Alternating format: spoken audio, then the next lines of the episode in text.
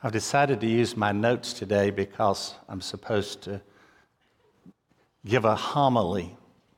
The word means shorter sermon. so we can get to the, to the food. I want to read one verse from the book of Acts, chapter 2, and verse 42. It starts with the word they, that's referring to the early church, the new Christians. They devoted themselves to the apostles' teaching and to the fellowship, to the breaking of bread, and to, and to prayer. During these 40 days of praying, we've been using Sundays to think through uh, what we're calling the essentials of the church, the distinguishing characteristics or the distinguishing marks uh, that are supposed to be true of any New Testament congregation of believers. Here we're told uh, in the verse just read that the early believers were devoted to the apostles' teaching, which we now have in our Bible. They were devoted to prayer and to communion. Later in the paragraph, uh, they uh, were devoted to worship and to witness. And all of those essentials we have already considered. But today we want to think about um, fellowship. The uh, pastoral staff thought that fellowship would be a very good topic for this particular homily on this particular Sunday because, in one sense, at the, at the most basic level, as we share a meal together, as these people in Acts 2 did from house to house, uh, they also fellowshipped in the Lord and with each other. Fellowship is more than that kind of thing, but it does include that kind of reality. And the verse says they were devoted to um, the fellowship. And that word devoted means something that is a priority in your life something that you give a lot of time to. And when it comes to the Word of God, to prayer, and to worship, and to witness, and to fellowship, we are to give plenty of time to these essentials, to, to prayerfully seek to cultivate these realities in our life together as a congregation. And so today we want to think about and we want to look at this whole idea of, of fellowship. And I'd like to answer a couple of questions. The first and most obvious needs to be uh, what uh, is Christian fellowship? Uh, it, it, comes from a Greek word that you've actually probably heard uh, a great deal about. It's the word koinonia. Uh, it's, it's a word that simply means to have in common, uh, to participate in common, to hold in common. Uh, another word that is often used is, is your life mingled together with other believers. Fellowship is to share common beliefs and common practices and common experiences. We are to share a common life together of both giving to each other and receiving from each other. In her book, Up with Worship, uh, Anne Ortlund uh, talks about a kind of fellowship that is not really fellowship, and a kind of fellowship that is a really good picture of what it ought to look like. She asked her readers to imagine for a moment a, a, a bag of marbles. And you know, you look in a bag of marbles, uh, they click and they clatter, uh, they glitter, they scratch each other, but they don't mingle. They just rub up against each other. And there's that sort of idea of calling that fellowship, but it, it really isn't. On the other hand, she says, uh, uh, imagine a bag of grapes, and you take the bag and you really shake it up, and it begins to, to drip. You look in it, it, it looks like a bit of a mess, but those grapes are mingling they really are close together. They're bleeding into each other's lives, you might say. And that's a, a, pretty good picture of what fellowship is. We, we, we blend together, we share in common, we, we wonderfully bleed into each other's lives. That's what fellowship is it is to share in common. Second question we need to answer is what do Christians actually share in common? Well, one simple way to answer that question is to say we share in common everything that God has ever done for us and everything that God continues to do for us. We share in common everything that God has said uh, to us and everything He continues to say to us through His Word. You can create something of a list if, if you want to. Uh, we believe the same gospel, we embrace the same salvation, we love the same Lord Jesus Christ, we're filled with the same Holy Spirit, we cultivate the same fruit of the Spirit, we meditate daily in the same Holy Scriptures, we belong to the same spiritual family, the, the church, we are citizens of the same eternal heaven, and we make it our purpose to pursue the same chief end which is to live for the glory of God, to please Him in every possible way, to strive to be His godly children living in this world. We share all these sorts of things in common. But if you really want to be specific about it and dig a little bit deeper, let's think about some of the things that we share in common uh, and, and put some real thought into it. Here is the first thing we share salvation in common. Listen to Titus chapter 1, verse 4. To Titus, my true son in our common faith, grace and peace from God the Father and Christ our Lord.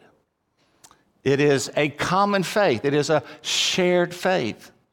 We are saved by God utterly and wonderfully. And everything that God has ever done to save any one of us he has done to save all of us. They're not different kinds of salvation. We believe the same Christ, crucified and risen for us. And so our salvation is a shared salvation. Think of Jude 3. Dear friends, although I was very eager to write to you about the salvation we share, I felt compelled to write and urge you to contend for the faith that was once and for all entrusted to God's holy people. My initial burden was to write to you about our common salvation. It could be easily translated that way. Our the salvation we share, that we share in common. But he was stopped in his tracks by the Holy Spirit and urged to write about how to contend for the faith instead. So our salvation uh, we have in common. Saved by the same gospel, by the same Lord who purchased forgiveness for us. Secondly, we have God the Holy Spirit in common, and God the Son in common, and God the Father in common. In other words, we have uh, God the Holy Trinity in shared experience. Let me read for you 1 John 1, verse 3. We proclaim to you what we have seen and heard, so that you also may have fellowship with us.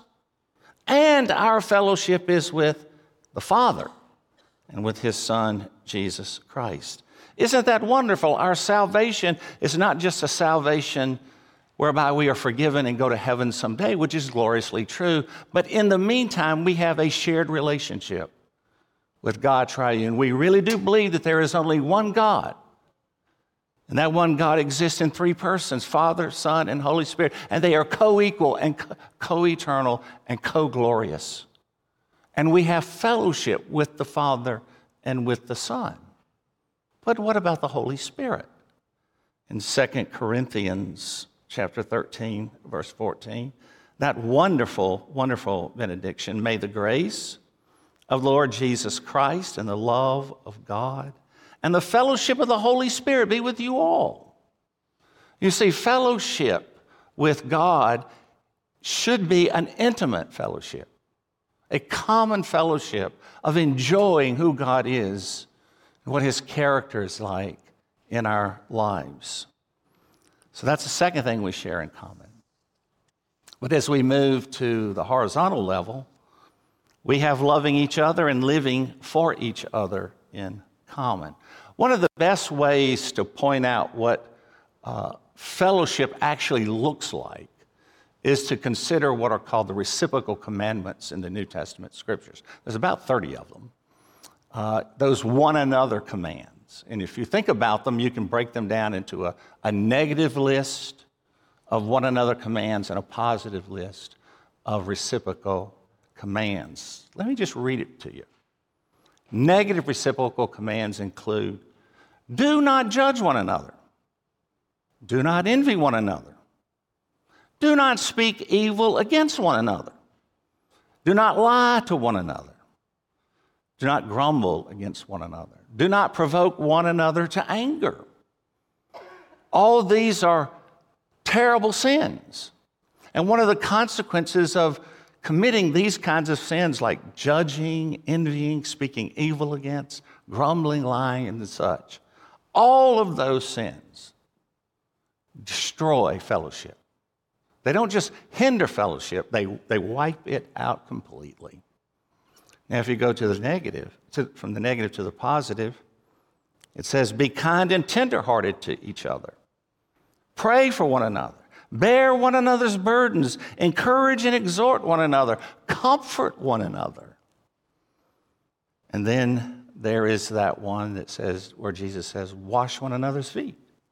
Just after he has performed that lowly task to his disciples. You too wash one another's feet. It's a way of saying one of the great means of fellowship is humbly serving each other. And then from 2 Peter chapter 2, he says to us, Love one another sincerely and from the heart. Love one another uh, without hypocrisy, with sincerity, and from the depths of your being, from your heart. There is a list of virtues that define fellowship rather impressively in Colossians chapter 3, verses 12 through 14. Follow along with me. Therefore, as God's chosen people, holy and dearly loved, clothe yourselves with compassion, kindness, humility, gentleness, and patience. Bear with each other and forgive one another. If any of you has a grievance against someone, forgive as the Lord forgave you. And then he adds, and over all these virtues, put on love, which binds them all together in what? Perfect unity, perfect fellowship, you see. So when we dress up in these virtues, when we put on these qualities, these graces, these characteristics, far from damaging fellowship, it creates a robust and joyous shared life together. Well, there's one more. We have the same mission from God in common. At the end of Mark's gospel, he gives the Great Commission in a single sentence. It reads Go into all the world and preach the gospel to all creation. You see, when we enjoy true fellowship, that fellowship does not exist to turn us into an isolated commune. It, it, our fellowship is first looking up to God and fellowshipping with Him, Father, Son, and Holy Spirit. Then it's looking inside the church to love and to care for, to exhort and to encourage one another. But that fellowship must look out to the world as well.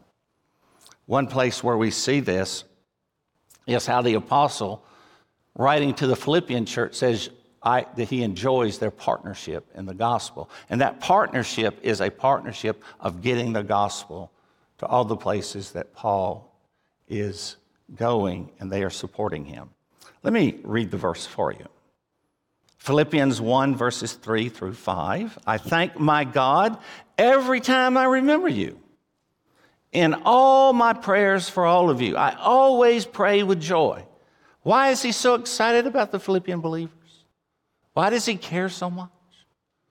Well, for this reason, because, he says, of your partnership in the gospel. From the first day until now, you're so faithful in supporting the spread and progress of the gospel. This is very much on the heart of Jesus, by the way. In the 17th chapter of John's gospel, it's just a few hours before Jesus is arrested and eventually uh, crucified. And he's alone and he's praying. And he prays for you and me. It's very clear in the text. What does he pray for and why does he pray? Well, follow along with me in John 17, verses 20 and 21. My prayer is not for them alone, that is, the disciples. I pray also for those who will believe in me through their message. And those people are you and me if we put our faith in Christ for salvation. But why? That all of them may be one, united, a common life, a shared life. Father, just as you are in me, and I am in you. Isn't that a an astonishing thing. He wants us to have a fellowship, a shared life together that resembles the unity that exists between the Father and the Son. And then he says, May they also be in us, so that the world may believe that you have sent me. You see, the world is never going to believe a message that originates from a people who don't like each other who live divisive lives, who are gossiping all the time. They're never going to listen to that. Oh, but if they see unity, a shared life together, then the world will look and believe that Jesus was sent by the Father to be the Savior. It's a remarkable petition that Jesus prayed. So, with that in mind, I'd like to close with two very short applications. The first one is this all Christians need fellowship with God. And the way we cultivate that fellowship with God is by means of His Word. We go to His Word. We see what the Scriptures teach us about God and Christ and the Holy Spirit. And we pray and we seek the Lord to help us to know uh, intimacy with Him, to enjoy Him in our lives, uh, to have fellowship with Him. And secondly, all Christians need fellowship with each other. No believer is spiritually self sufficient. God has so wired our experience of salvation and, has, and so desires to build his church around people who love each other, who care for each other, who never gossip about each other, who never provoke each other to anger, but who love sincerely and from the heart. And we de- desperately need that kind of loving fellowship in our relationships together here in this church. Uh, let's pray together. Heavenly Father, you are so glorious and so gracious to us, and we thank you. Uh, it is an astonishing thing just to read in the Bible that we can have fellowship with the Trinity, that we can know you, but not just know about you, that we can truly know you. And in knowing you, we can come closer to you. We can, as the psalmist say, enjoy you. Enjoy the, the, the sweetness of your presence, the, the, the wisdom of your truth uh, the graciousness of your heart toward us in salvation. We can know your faithfulness in keeping all your promises to us. We hear Hosea saying, So let us know. Let us press on to know the Lord, to increase in our knowledge of you and our communion with you, our fellowship with you. And Father, these one another commands just get right to the heart of things we hardly even need.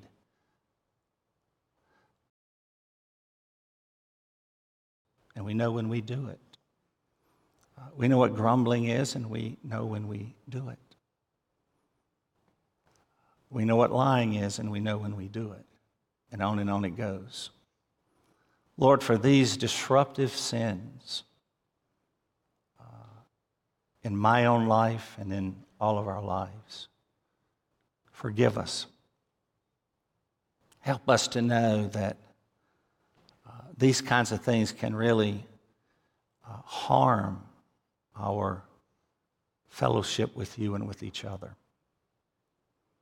Instead, Lord, make us a people who love sincerely and from the heart, a people who are quick to forgive rather than nurse grievances.